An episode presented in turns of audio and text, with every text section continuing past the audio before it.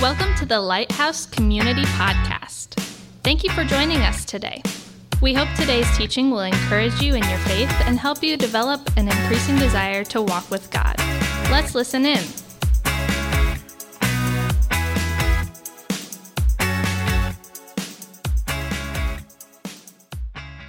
All right. Well, hey, good morning and uh, welcome to Lighthouse Community. My name is Fritz. I'm one of the pastors here and uh, really glad you're with us. I want to welcome everybody, especially our guests. If this is your first time with us, thank you so much for joining us and being with us today. You could have been anywhere and you chose to be here. And so we're very grateful. And then I do want to welcome those who are joining online. Maybe you're at Bluffton or Fostoria, Living Hope. Uh, I know we've actually got uh, one person in Germany today uh, who's joining us. So we're glad you're with us. Um, and then everybody at Lighthouse Online, thank you guys so much for being with us today.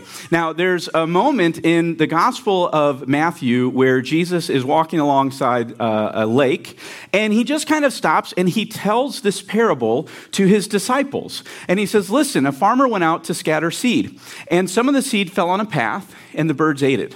Some of it fell on rocky soil, and it began to grow, but when the sun came out, it scorched it, and it died because it had no root. Some of the seed fell among thorns, and the thorns choked it out, and it never got a chance to grow.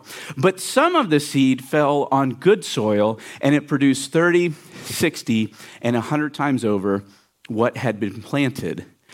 And then Jesus stopped telling the parable, and the disciples are like, okay, you know, I, uh, and they're all wondering, what does this mean? We don't understand. And they're all afraid to ask Jesus, right? What are you talking about? Because they're like, we've been walking with this guy for a while now. We should have it figured out. And so they ended up asking him, one of them, I don't know who was brave enough, but they said, we don't get it. Um, can you help us understand? And so Jesus explained the parable. And essentially, what he says is this is that it's not enough to learn about the gospel. It's not even enough, even enough to like the gospel. You've actually got to come to the place where you allow the gospel into your life, you let it dwell within you, and you let it do its work in your life to completion. And they're going, okay, so this is really all about following you. That's what this is about. And, and I think about that moment of Jesus telling that parable, and there was a guy named Peter who was there. And he heard Jesus tell this parable with his own ears. He watched Jesus use his hands to talk with his own eyes. And then you fast forward a few decades, and Peter, one of the followers of Jesus, ends up writing a letter to some Christians who are going through a really challenging season in their life. And he says, basically, I want to show you one of the lessons that I learned from Jesus. And that's what he writes in this letter. And so today, what I want to show you from 1 Peter is what he has to say following Christ looks like.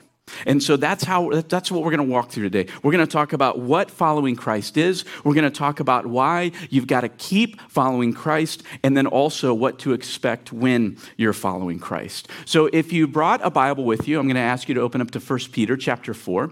Um, where we're going to start today. And we're actually wrapping up this series that we started 7 weeks ago called Hope United where we have been journeying through uh, the letter of 1 Peter. Now, uh, you might be going, "Wait a second, doesn't 1 Peter have five chapters? How are we ending it on chapter four? Uh, well, if you were here last week, uh, you will remember that Larry Sewell, one of our elders, he actually taught us uh, about chapter five and what was there. So if you want to go back and catch that, you can do that online, jump on the podcast or whatever, and you can get all caught up. But the, the real drive of this letter, the drive of the series is to say, it can be challenging to follow Jesus Christ sometimes. Actually, it can be very, very challenging. And so, what do we do when those moments come up? And what Peter keeps saying is we keep choosing faith, we keep putting our hope in Christ, and we do that together. And so, that's what we're going to be wrapping up this morning. Before we go any further, I do want to take a moment and I want to pray. So, I'm going to invite you here in the house to bow your heads and close your eyes, and let's take a moment to pray.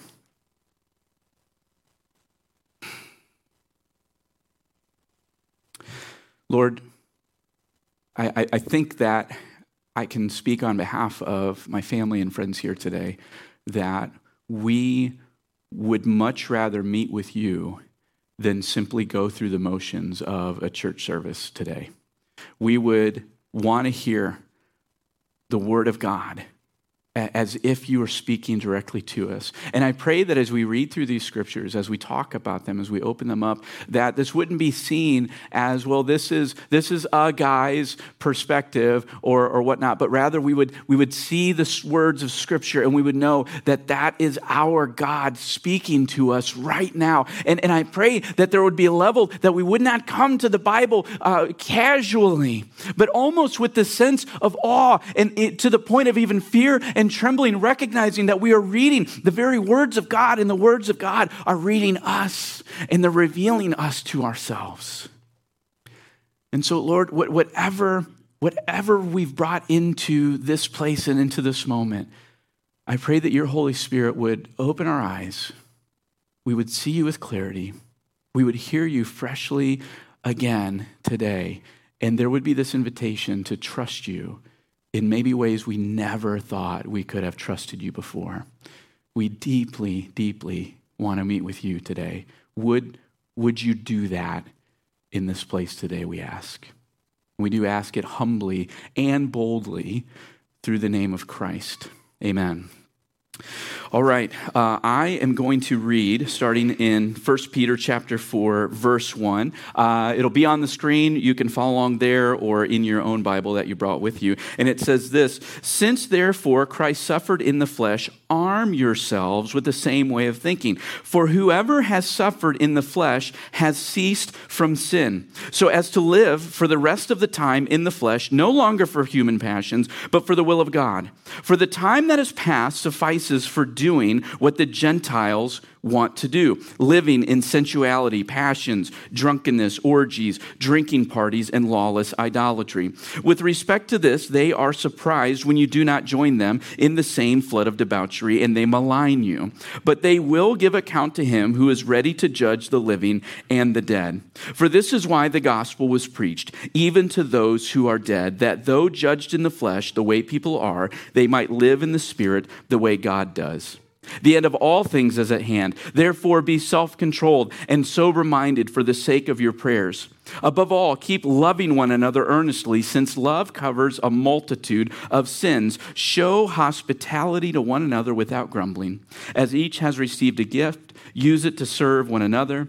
As good stewards of God's varied grace, whoever speaks as one who speaks oracles of God, whoever serves as one who serves by the strength that God supplies, in order that in everything God may be glorified through Jesus Christ. To him belong glory and dominion forever and ever. Amen.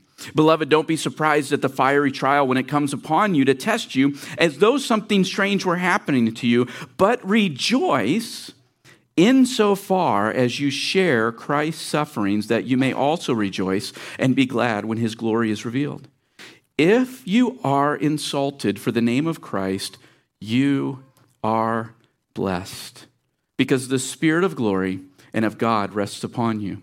But let none of you suffer as a murderer or a thief or an evildoer or as a meddler. Yet if anyone suffers as a Christian, let him not be ashamed, but let him glorify God in that name. For it is time for judgment to begin at the household of God. And if it begins with us, what will be the outcome for those who do not obey the gospel of God? And if the righteous is scarcely saved, what will become of the ungodly and the sinner? Therefore, let those who suffer according to God's will entrust their souls to a faithful Creator while doing good. And so, what I want to jump into first is what Peter exposes as to what following Christ is. And, and right in verse 1, he says this statement. He says that whoever has suffered in the flesh has ceased from sin. And what he's talking about is he's talking about suffering because you're a follower of Jesus Christ. You're suffering because you're sharing the gospel, because you're praying, because you're serving other people with hope and with joy and in love. And so th- he's not talking about the random challenges and the random suffering that shows up in your life. That has its own challenges. What he is saying is those who suffer because they follow Jesus Christ have ceased from sin. Now, it's really tempting to go, oh, Well, if I want to overcome sin, then all I need to go out and do is suffer for Christ, right? Like I'll go pick some fights spiritually and then I'll be able to overcome sin. That's not what Peter is talking about. In fact, I think a better way to understand what he's saying is this is that whoever has suffered in the flesh for Christ is finished with sin. They're finished with sin, meaning this that being a Christian, what following Christ really is, is this is a decision to break friendship with sin and begin friendship with Christ. This is what a Christ follower is. This is what it looks like to follow Christ. I'm actually ending my friendship with sin and I'm beginning a friendship with Christ. And so I'm done chasing my own desires. This is what Peter writes right after, right? We're, we're not pursuing human passions anymore. Instead, I am living for God's will. And so, what he's describing are two very different ways of living. One is which I'm in charge and I'm doing what I want to do and what makes sense to me in the time, in the moment. And what Peter is saying, actually, Christ followers, they pursue God's will, even when it doesn't make sense, when it's not fiscally responsible, when other people might push back on you, when other people might go, Well, why would you do that? He says that's what following Christ is. In essence, following Jesus is a profound and radical shift away from a focus on myself and turning my focus to the Lord. That's what following Christ is. That's the essence of it. That's what it's about. You know, the Apostle Paul, who wrote the letter to the Romans, he and Peter in overwhelming agreement. In fact, in Romans chapter 12, verse 2, Peter, uh, excuse me, Paul wrote this to the, to the Christians in Rome. He said, Don't conform to the pattern of this world, but be transformed by the renewing of your mind. Then you will be able to test and approve what God's will is, his good, pleasing, and perfect will. He goes, Listen, you used to walk in the patterns of this world, you used to do the things that made sense to everybody else in this world in their mindset. But actually, as Christ followers, we're, we're changing the way that we think. And in fact, we're being changed. We're being transformed through Christ. And then when that happens, you're able to discover and discern what God's will is. You know, as a pastor, I, I get uh, que- the one question very, very often, um, and it's usually this What is God's will for my life? Right? I'm not sure what God wants me to do. Where does God want me to go to school? Does God want me to date this person? Does God want me to get married or to stay single? Do I, do I move to this town or do I stay here? What, how do I know what God's will for my life is? And that's a fine question. There's nothing wrong with that question at all. But I would like to put forward, and maybe you've asked that question. I know I've asked that question as well. What's God's will for my life? There's nothing wrong with that. I'd like to put forward what I would consider a better question, and actually one that you can answer far, far easier uh, in, a, in a more straightforward, simple way. It's simply this take the last three words off that question and just say, What is God's will? What's, what's God's will? Right? Because God has so clearly revealed his will right here, right here in the page. This whole book, the Bible, is simply it's God's character revealed, it's God's will revealed, right? And the, and the priority of the Christ follower is to discover the character of God from the Bible.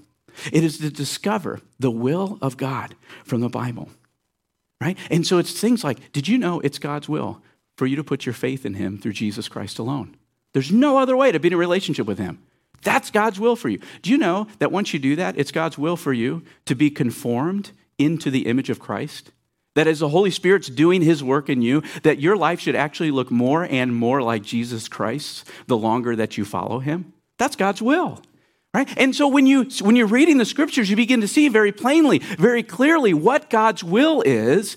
And there's this amazing thing that, that happens. When you begin to discover God's character from the scripture, and you begin to discover God's will from the scripture, what ends up happening is the Spirit ends up leading you in the particulars in real time. That as you're trusting at how God has revealed himself, he ends up guiding you on where you should go to school.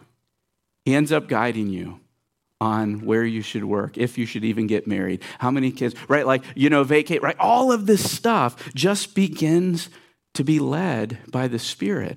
And so, what my, my challenge to you is you might be focused on the particulars, but what the Lord is inviting you to do is to look at the big picture and to say, what is, what is God's will for my life? And quite frankly, I don't know if you have faced this, but the largest hurdle for me has not been discovering God's will.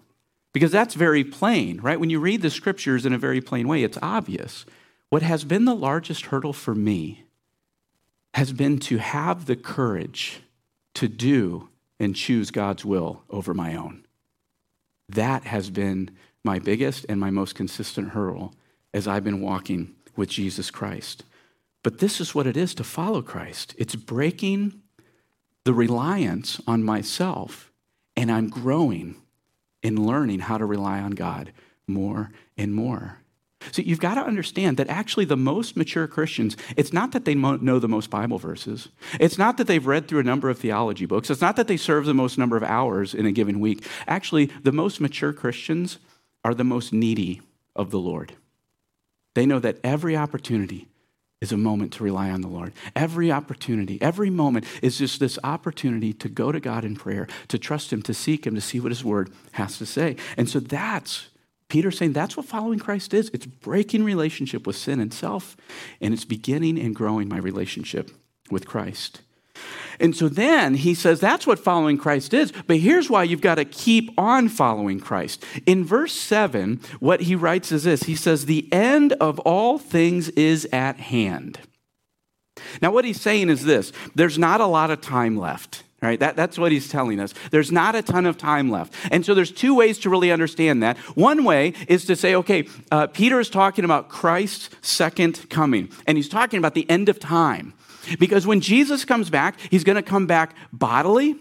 He's going to come back personally and he's going to come back gloriously. It is go- if you're in Christ and you're here when Christ come back, it's going to be one of the most amazing moments of your life to see Jesus come back in all of his glory. And no one's going to miss it, right? Jesus says somebody goes, "Oh, you can find Jesus. He's down in South America." He says, "Don't believe him," right? "Oh, you can find Jesus. I saw him in Toast uh, in Massachusetts," right? No, no, no. Don't believe that, right? He says, when I come back, everybody's going to know that I came back. And so when Jesus comes back, that marks the end of this time, and it marks the beginning of a new time and a new era.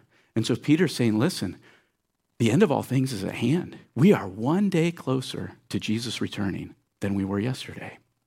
And so that's one way to understand that. I think another way to understand that the end of all things is at hand is Peter's reminding us the end of our time, that our earthly lives will be over one day. Right? This is what Psalm 39, verse 5 says that you, talking to God, you have made my life no longer than the width of my hand. My entire lifetime is just a moment to you. At best, each of us is but a breath. Right? It says, the length of our lives before the Lord is like the width of our hand. And some of you guys are going, I wish I had a bigger hand. Why is it so narrow? You're spreading out, uh, right? Uh, but the point is, like, think about this. Like, take a breath in and a breath out.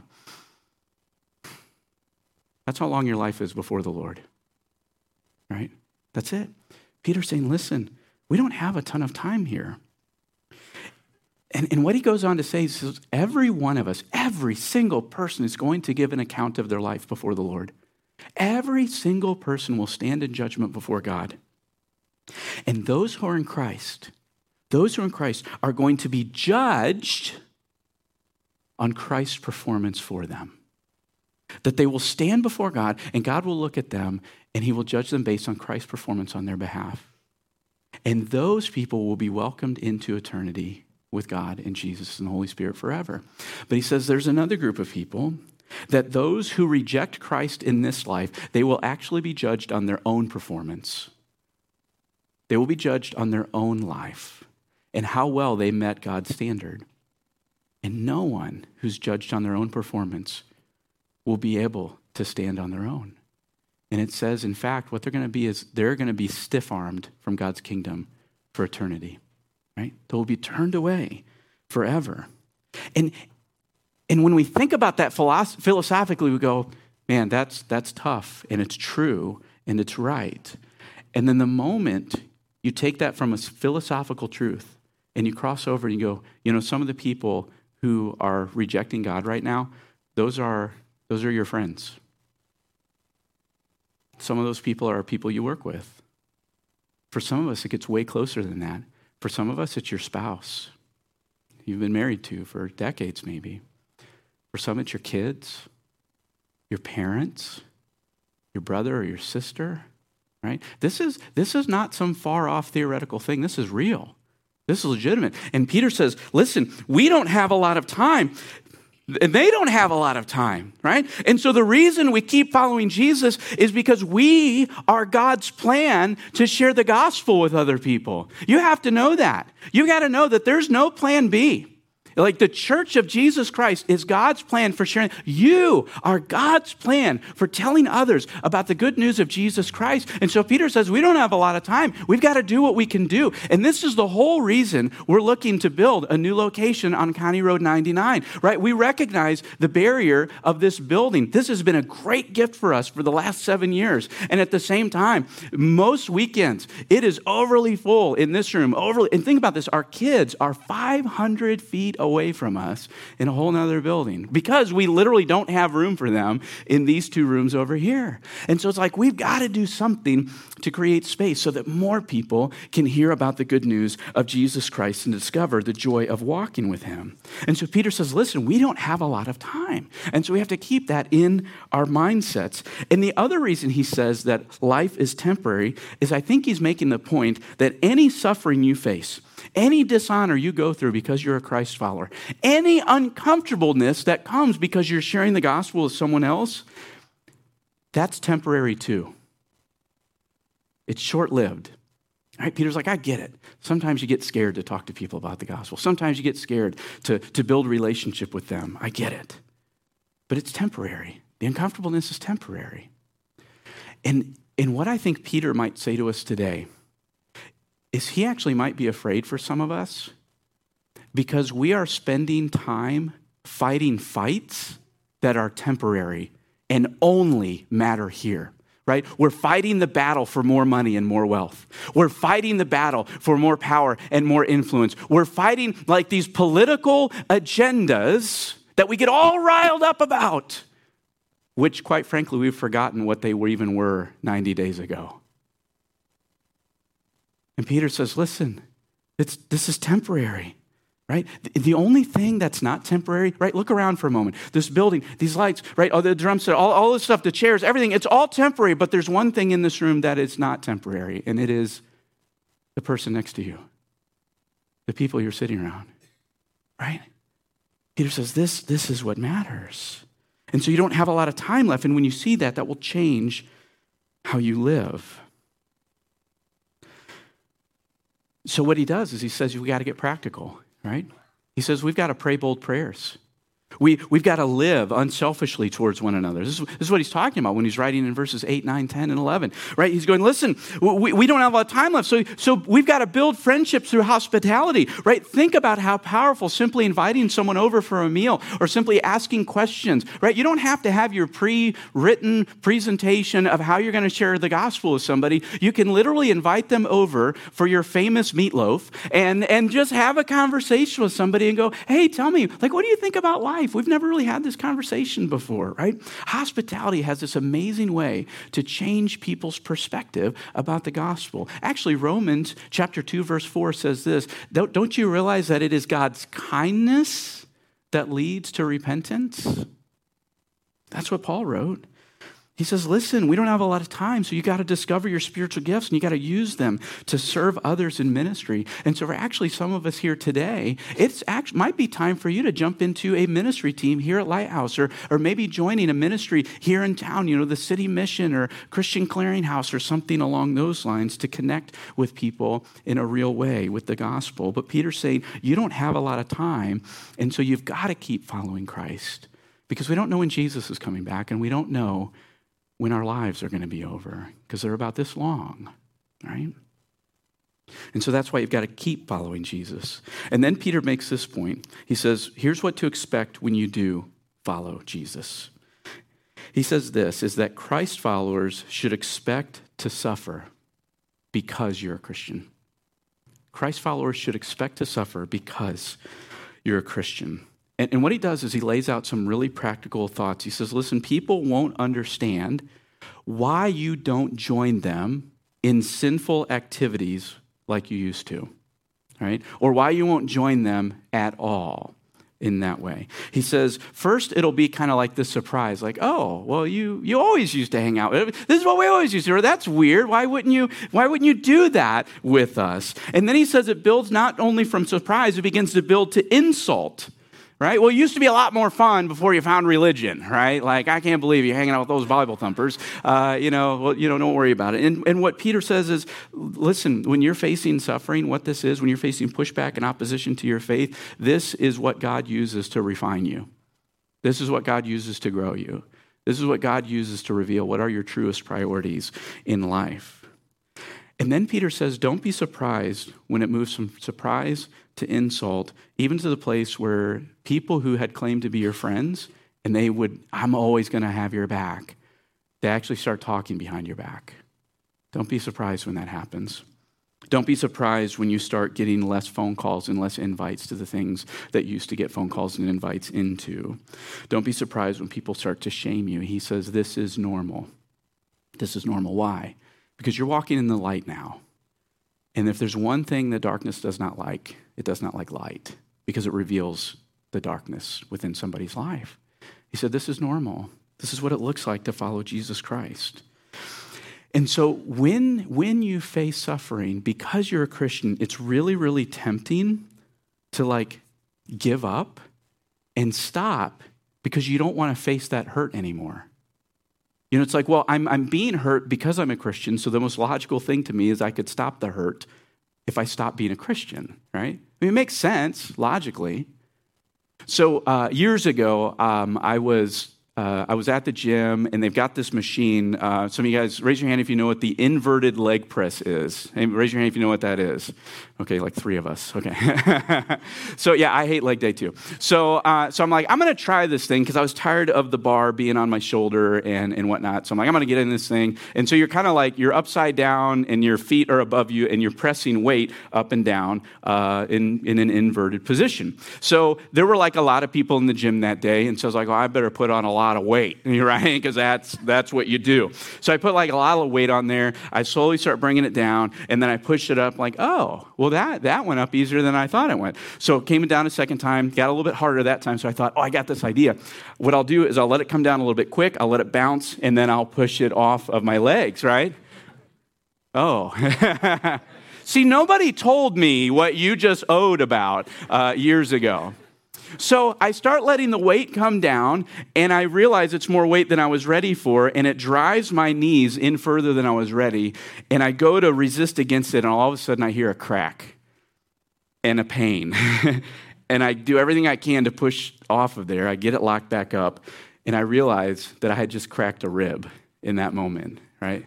And it hurt if you've ever done that. That is painful. And it doesn't just hurt when it breaks, it hurts every time you yeah. And the only way I could stop the pain is if I stopped breathing. Not a great long term idea, right? Because if I stop breathing, I'm going to die. But the pain will stop, right? Like that's what I'm going for. Well, what happens for some of us is we recognize that there's pain when it comes to following Jesus. And you, you know there's pain when you go to the family gathering and they know you're a Christ follower. They're pushing back on that. You know there's pain when you go to work. They know you're a Christ follower. And, and so what, here's, what, here's where I'm going with this. What ends up happening is for some of us is we actually, when you get to work, when you get to that family gathering, when you get to school, when you're with your boyfriend or your girlfriend, you actually stop following Christ in that moment because you don't want to deal with the pain and the hurt that goes with that. It's easier if I don't let people know. It's easier if I just stay quiet. It's easier if I don't get into it, because then at least I won't have to deal with the hurt. And when you stop following Christ in those moments, essentially what you're doing is you stop breathing spiritually. And if you do that long enough, you cannot survive, right? You cannot survive. And so Peter says, What do we do instead? This would go back to verse one, right? Peter says, Listen, here's what you've got to do. You've got to arm yourself with the same way of thinking that Christ had. You've got to arm yourself with the fact that I'm walking with God now. And this is temporary. This is all short lived. And, and all of these other people, this is all short lived. This is how long our lives are. And so I arm myself with the same way of thinking that Christ did. And then Peter goes so far as you actually begin to see suffering as a gift. Peter, Peter said that. You remember that? He says, if you face insult for Christ, it is a, you're blessed. You're blessed to suffer for Jesus Christ. And we're all going, that's the weirdest gift I would ever receive in my life. I don't want it. How in the world could it be a gift? Well, number one, it becomes a reminder that I really am a follower of Christ because I'm willing to face the insults and the shame of other people because I love Jesus. By the way, it's the same thing Jesus did for you. He faced the insult, he faced the shame, he faced the punishment in your place. And the way of Christ, quite frankly, it is suffering. The other reason suffering is a gift is you've got to understand that suffering is actually like this bucket of cold water. What ends up happening, I don't know if you've wrestled with this, but there's times where I find myself getting lulled to sleep by the comforts and the priorities of this world. I start getting caught up in what I think my family needs. I start thinking a lot about the next vacation. I begin thinking a lot about this thing or that thing or whatever. And listen, there's nothing wrong with vacations. There's nothing wrong with taking care of your family. You should. But what ends up happening for too many Christ followers in America today is we get lulled to sleep by the comforts and the priorities of this culture in this world. And what suffering does is while you're sleeping is it takes this bucket of cold water and it throws it on you and you wake up and you start going, Is this really the most important thing I should be giving my life to? Because I don't have a lot of time left, right? Should I really be planning out to this? I don't even know if tomorrow is going to be here. Should I be giving my life to this? And so, suffering is this bucket of cold water that helps you to reorient your priorities around the Lord. And it becomes this invitation to trust God and to remember his character right? This is what Peter's doing in 1 Peter chapter 4, verse 19. He says, Listen, remember, God is faithful. Remember, God is your creator, and He created you, He knows how to sustain you. And God is bringing all things to a completed purpose. And so actually I thought this verse right here, 1 Peter 4:19, I thought we could read this out loud together uh, because I thought this might be a really great verse to memorize this week. And so let's read this together, starting with so then. Are you ready? Go. So then, let those who suffer according to God's will entrust themselves to a faithful Creator while doing what is good. What if, what if we took time to memorize that passage this week? To remember that God is faithful, that He is our Creator, that He's got a plan, and that I can continue to do good even when I'm suffering. Because what happens is when we memorize scripture, it actually renews our mind. It actually help us, helps us to think about things really clearly uh, when life is coming at us. And so, a passage like that, when somebody's pushing back, when somebody, when you're facing suffering for Christ, it's this great reminder to say, man, let me, let me think about all the things that Christ has done for me, all the things that God has done for me. And that can be the motivation to keep praying, to keep serving, to keep blessing, to keep sharing the gospel. And what Peter is essentially saying hey, Christians, we've got to do everything we can to maintain a soft heart while we're facing opposition to the gospel. It's okay to have a tough skin, but you got to have a soft heart. But what I see so often for too many Christ followers is you actually develop a soft skin and you have a hard heart. You get offended by every little thing that's outside of what the Bible has to say, and you're hard hearted against the people who are doing that. But when I read the Gospels, I see a Savior who has thick skin and a really soft heart, who's compassionate to the people. He sees them as helpless and harassed, as sheep without a shepherd. Peter's saying, this, this is what we're called to. This is what we're called to. And so you're going to suffer because you're a follower of Christ. But the only way you make it through that is if you keep following Christ, right? It seems like a paradox, but it's true.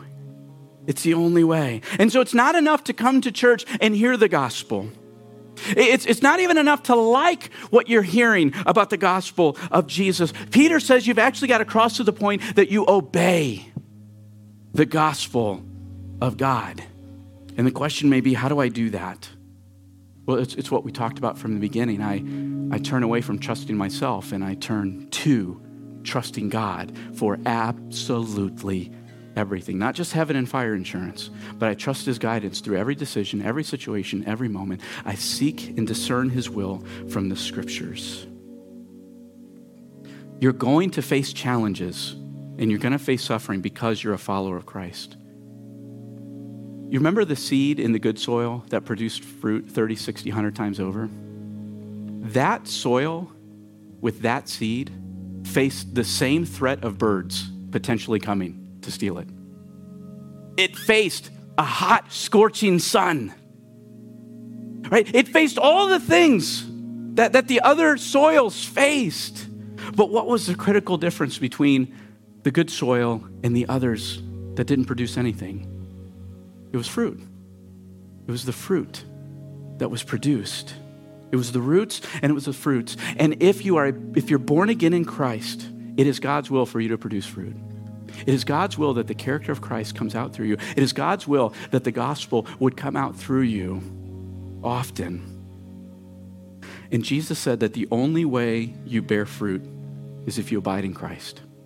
The only way you bear fruit is you keep following Jesus, even when you're suffering because you're following Jesus. And so keep following Jesus all the time. I want to invite you to bow your heads and to close your eyes. And I want to invite you to ask this question Jesus, what are you saying to me right now? And then I just want you to listen to him for a moment.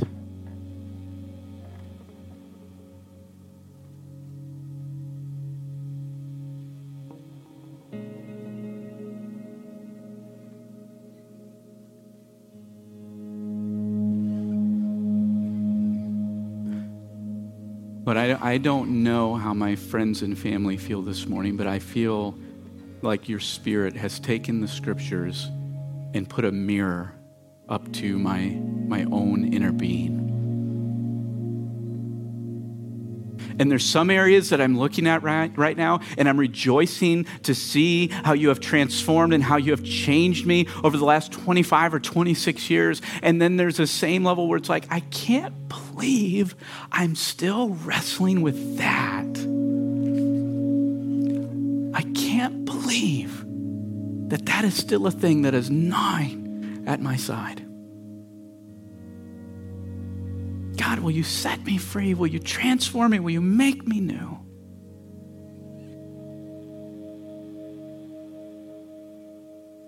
And we, and we know that there's no level of, of discipline for us to break free on these things. This, this, is a, this is a supernatural work where we rely on you, we pursue you, we trust you, and we keep coming back again and again and again. And, and I don't think you're like waiting to, to like show like to see oh well, what do we really think? What do we really feel? You know our hearts. You know our thoughts before they they even come out of our minds and out of our hearts. I wonder if there's a level you wait and you're patient because you want to know you want us to know how much we desire you. You want us to know right? That's the refining fire. It's the furnace that the gold and the silver goes through and you reveal all those impurities that have to come out. And I wonder if you're simply inviting us to see them clearly the way that you do, or if we're going to pretend like they don't exist and ignore them. And so I, I thank you that there are times of deep, deep challenge because we're following Jesus. Because through that, you're drawing us to yourself. And that's what we've been called to more than anything else, is to walk with you hand in hand your spirit literally within us. Help us get to that place more and more, we pray. What's going to happen here in just a moment? In fact, uh, right now the band's going to come up and they're going to lead us in a song. And during that song, um, we're going to have prayer leaders who are going to be available in the four corners of the room. So I'm going to ask those prayer leaders if they'll begin making their way uh, there. They'll most should probably be wearing a little badge like this. We'll have one up here on my left, your right, one up here by the cross, one back by the sound booth, and um, I think uh, Yeah, we'll have one back here by the double doors guarding so you can't get out unless you're prayed for.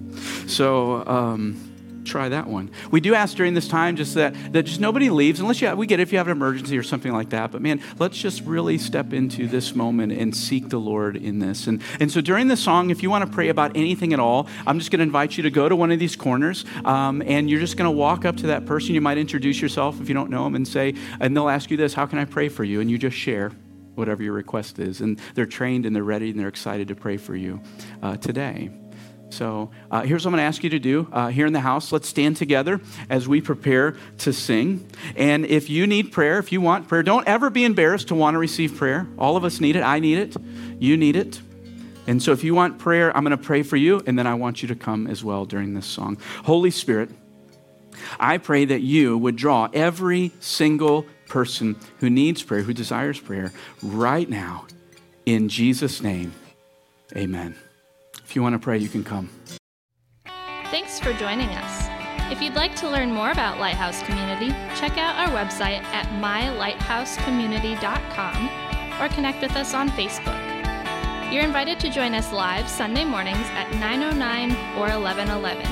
Thanks again for listening to the Lighthouse Community Podcast.